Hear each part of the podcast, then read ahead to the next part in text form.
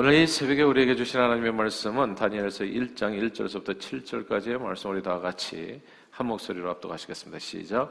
유다 왕 여호와킴이 다스린 지 3년이 되는 해 바벨론 왕 느부갓네살이 예루살렘에 이르러 성을 에워쌌더니 주께서 유다 왕 여호와킴과 하나님의 전 그릇 얼마를 그의 손에 넘기심에 그가 그것을 가지고 신할 땅 자기 신들의 신전에 가져다가 그 신들의 보물 창고에 두었더라.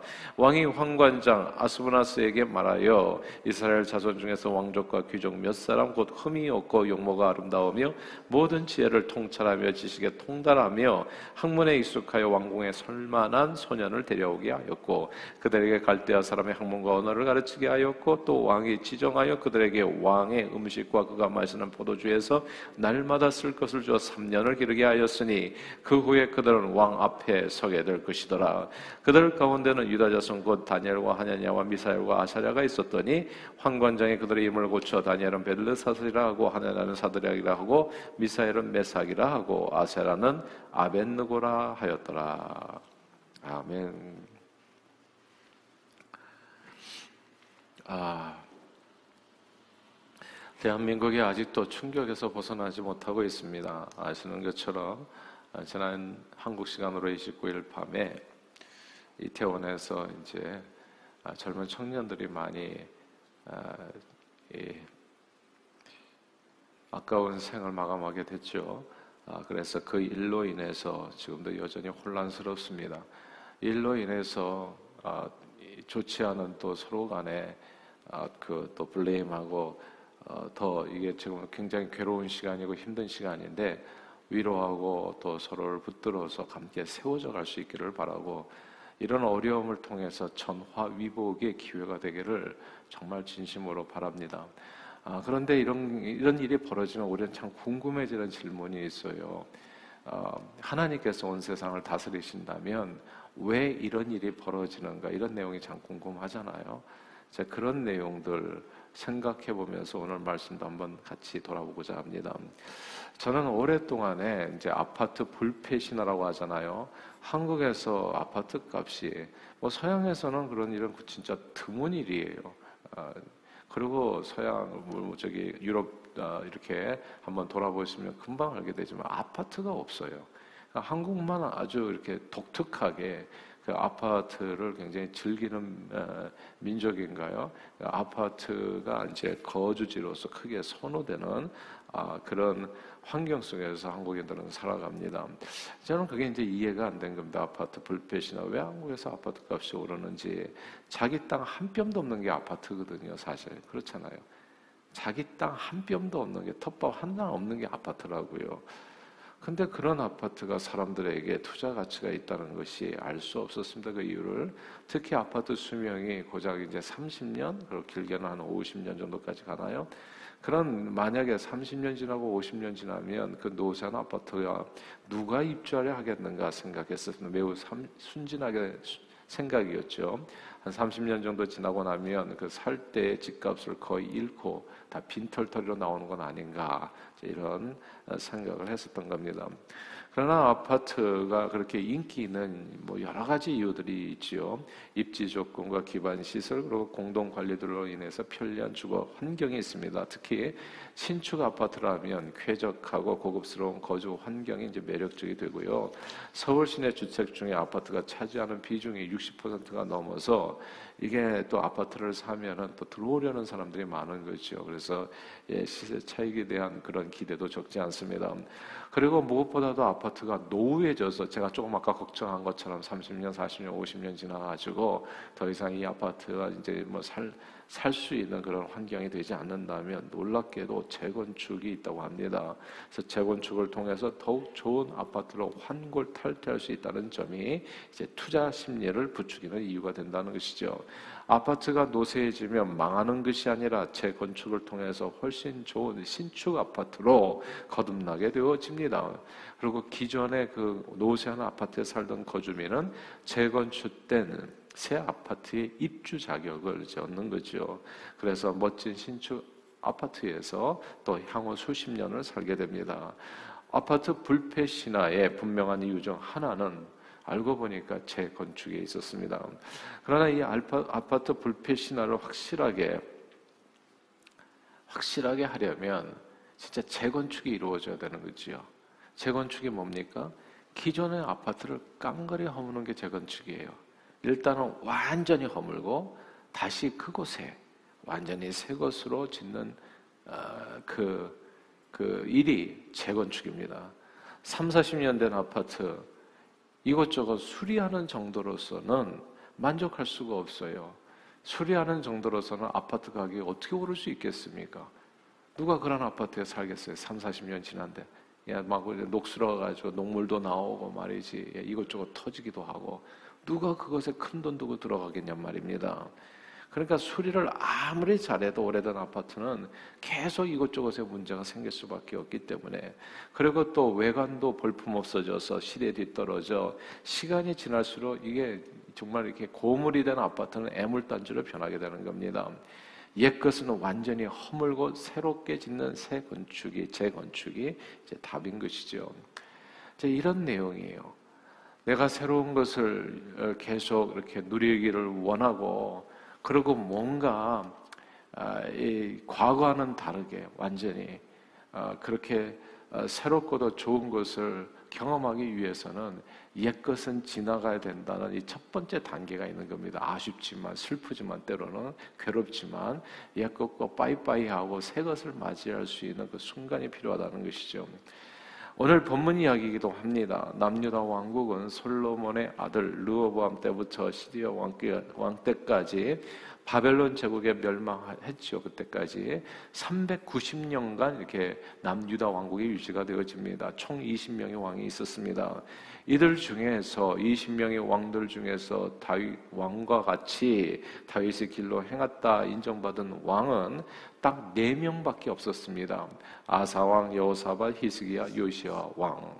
이렇게 네 명이었어요. 나머지 왕들은 다 제대로 하나님을 섬기지 않았고 우상 숭배의 길로 빠졌습니다. 아하스라는 왕은 바알 우상을 만들어서 섬겼고 흰놈의 골짜기에서 자신의 아들을 태워 제물로 바치기까지 했어요. 이것은 정말 성경에 보면 엉금하는 행동이거든요.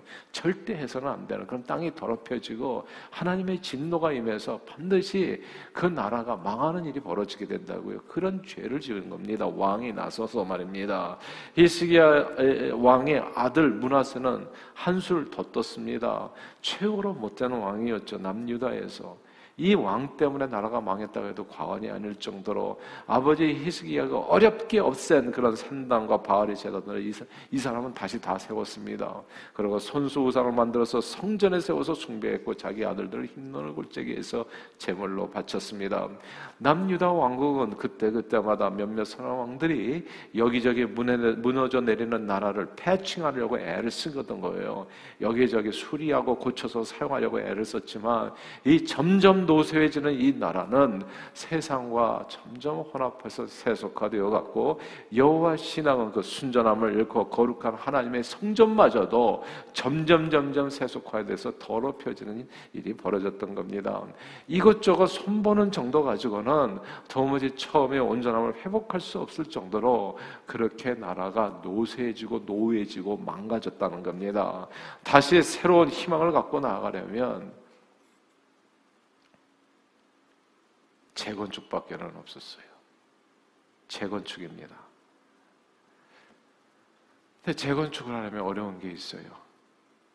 아, 이번에 그 한국에 가서 보니까요, 그, 그 어떤 한 지역에 재건축을 한다고 아파트가 들어서 그러니까 거기 건물 입주민들이 다 나가더라고요.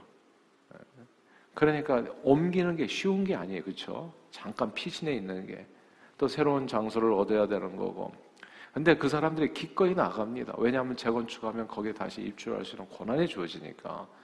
근데 그럼에도 불구하고 끝까지 버티는 사람들도 있더라고요, 보니까. 근데 왜 그 사람들이 버티겠어요? 이게 뭐 한두 가지 바꿔야 될 게 아니거든요. 상호, 그 다음에 또 거주지, 주소, 뭐 전화번호까지 난 잘 모르겠습니다. 하여튼 굉장히 복잡하잖아요. 재건축한다는 게 말처럼 쉬운 게 아니거든요. 모든 건 현재 있는 것을 다 내려놔야 되는 거예요. 다 모든 것을 포기해야지만이 재건축의 기쁨에 이룰 수 있는 거거든요. 아, 남유다는 남유다는 바벨론 제국에 의해서 완전히 허물어졌습니다. 왕족과 귀족들은 모두 포로가 돼서 이제 먼 곳으로 이렇게 옮겨가게 되죠.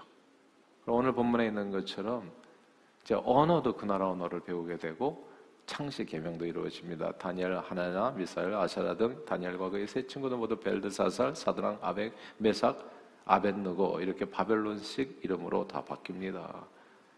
사람 이름이 바뀌었어요. 그리고 심지어 이스라엘 백성들이 가장 신성시하는 예루살렘 성전의 그릇까지도 바벨론 신전 보물 창고로 이렇게 옮겨지게 됩니다. 자, 잘 생각해 보세요. 인간적인 시각에서 보면 이건 매우 슬프고 괴롭고 안타까운 일이 아닐 수 없습니다. 모든 것을 다 잃어버린 거예요. 다 빼앗겼다고 볼 수 있죠. 많은 사람들이 전쟁에서 죽고 재능 있는 사람들은 모두 포로가 돼서 이렇게 옮겨져 가게 되고 그 남의 나라 아래에서 남의 나라를 위해서 이제 부양하게 되고 나라의 소유를 빼앗기고 약탈당하고 심지어 여호와 신앙까지도 훼손되어 버립니다. 근데 잘 보세요. 인간적인 시각으로 보면 엄청난 불행이에요. 슬프고 괴로운 일이에요. 눈물을 폭포처럼 쏟을 수 있는 그런 안타까운 일이 이 나라에 벌어진 거예요. 근데 이 모든 일이 하나님께서 계획하셨다는 점이 우리를 정말 깜짝 놀라게 합니다. 오늘 본문 2절 말씀입니다. 2절 같이 읽겠습니다. 다니엘서 1장 2절 시작. 주께서 유다 왕 여호와킹과 하나님의 전 그릇 얼마를 그의 손에 넘기심에 그가 그것을 가지고 신할 땅 자기 신들의 신전에 가져다가 그 신들의 보물 창고에 두었더라. 아멘. 여기서 보면 주께서 여호와킹과 그리고 하나님의 전 그릇 얼마를 바벨론 왕에게 넘기셨다. 누가? 하나님이.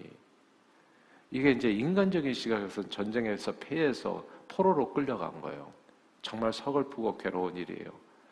근데 이게 신앙의 눈으로 보니까 완전히 다른 해석인 거예요. 저는 이런 해석을 저와 여러분들이 여러분의 삶에서 경험할 수 있게 되기를 바래요. 예수 믿는 사람들, 주 안에 온 사람들은 하나님을 사랑하는 자, 곧그 뜻대로 부르심을 입은 자들에게는 모든 것이 합력해서 선을 이루니라. 성경 말씀했습니다. 우리 믿으시면 아멘 하십시다. 아멘. 이걸 믿으셔야 돼요. 그게 신앙입니다. 사람의 눈으로 볼 때는 나라가 망한 거예요. 정말 처절한 거예요. 너무나 슬프고 괴로운 거예요. 근데 하나님의 시각으로 보면 이게 그게 아니에요. 하나님께서 다니엘과 세 친구를 하나님을 믿는 사람들, 정말 제대로 믿고자 하는 사람들을 재건축을 위해서 옮겨가신 겁니다. 성전 기물들도 거기다 뒀다가는 완전히 더럽혀서 하나도 쓸모없을 것 같으니까 재건축을 위해서 하나님께서 어디 보물 창고로 옮겨가신 겁니다. 그리고 놀랍지 않습니까, 여러분? 70년 후에 요 그대로 다시 돌아옵니다. 그대로. 그 하나님의 사람들과 보러 1차 귀환, 2차 귀환 해가지고 그리고 성전 기물까지 다 돌아와요. 건물을 다시 지으려면 현재 있는 건물을 허물어야 돼요. 근데 허무는 건 쉬운 게 아닙니다. 지금 살고 있는 사람들이 있잖아요. 그런 사람들은 계속 안 나가겠다고 버티는데 그러면 전체가 망가지는 겁니다. 30년, 50년 지나면 다시 쓸 수 있는 아파트가 없어요. 그건 어떻게 해서든지 무너진다고요. 답은 재건축이에요. 그래야 새롭게 분양받아가지고 완전히 또 가치를 진짜 불패 신화를 이뤄갈 수 있게 되는 겁니다. 내 인생 불패 신화를 이루기 위해서는 하나님께서 내 인생도 재건축을 해주셔야 되는 거예요, 날마다. 재건축하는 과정인데 쉽지는 않아요. 어려움이 있다고요. 괴로움이 있다고요. 성경은 하나님께서 유다 왕국을 바벨론에 붙인 이유를 하나님 나라의 재건축이라고 설명합니다. 70년 만에 저들은 다시 포로 귀환해서 바벨론 신전 창고에 있었던 하나님의 성전과 그 나라를 위해서 그 나라를 완전히 새롭게 다 되돌려 주셔가지고 재건축하게 합니다. 완전히 허물어져야 다시 새롭게 지을 수 있습니다. 아, 말하기 참 어려운데요. 우리 이태원에서 사고가 발생했어요. 사람들은 누구 잘못이냐? 근데 성경의 시각으로 보면 또 다른 세상이 보여요. 하나님께서 왜 이를 허락하셨을까? 이태원은 아시는 것처럼 대한민국에서 가장 게이들이 많은 장소예요. 그리고 세상 문화가 가장 활발한 곳이고 가장 세속화된 장소고 놀랍지 않아요? 그 장소가 선택을 받았다는 사실이 이 일을 통해서 아마 어제 같은 날 그러니까 할로윈 데이에는 난리가 났을 그 장소가 할로윈 데이에 텅텅 비었다고 하더라고요. 저는 제 건축으로 이해하고 싶어요. 대한민국 국민들이 아니라 특별히 하나님의 사람들, 세상 사람들은 뭐라 얘기하면 무슨 상관이 있겠어요? 그런 그들이 죄 가운데 뭐 하나님께서 나중에 어떻게 방법이 있을 거예요. 그러나 저는 대한민국이 살기를 원해요. 살아나기를 원해요. 우상 숭배하면 안 되고 세속화되면 안 되고 하나님의 말씀을 저버려서는 안 되고 어떻게 살아도 죽어요. 하나님을 떠나면 저는 하나님께서 우리 대한민국을 사랑한다 확신해요. 한민족을. 그러니까 때로는 하나님께서 재건축하는 기회도 주시는 거예요. 그 과정을 쉽지 않습니다. 이 성전이 재건축되기 위해서 전쟁에서 피해서 많은 사람들이 죽었어요. 아까운 영혼들을 잃었다고요. 그러나 그 과정을 통해서 나라가 다시 살게 됩니다. 신축되게 되는 거예요. 재분양을 받게 되는 거고 정말 다시 한번 불패 신화가 이루어지는 겁니다.